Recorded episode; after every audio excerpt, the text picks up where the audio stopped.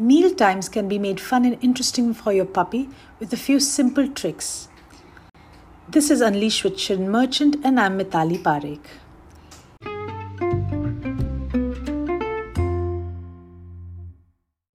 Get your puppy used to different textures using the pellets. That's the dry kibble, the dry packaged dog food she's on. The first meal can be dry pellets. The second meal can be pellets soaked in whey, chicken stock, or vegetable stock. And the third meal can be the pellets just mildly moistened in any of these liquids. You can also try a little bit of dal, but without any tempering or spices. You can also feed it to the dogs in very different ways.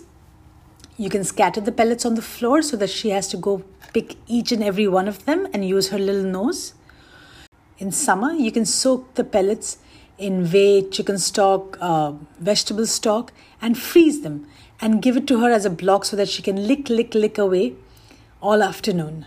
This will make each meal different for your puppy and give you another way to reroute all that mischievous puppy energy.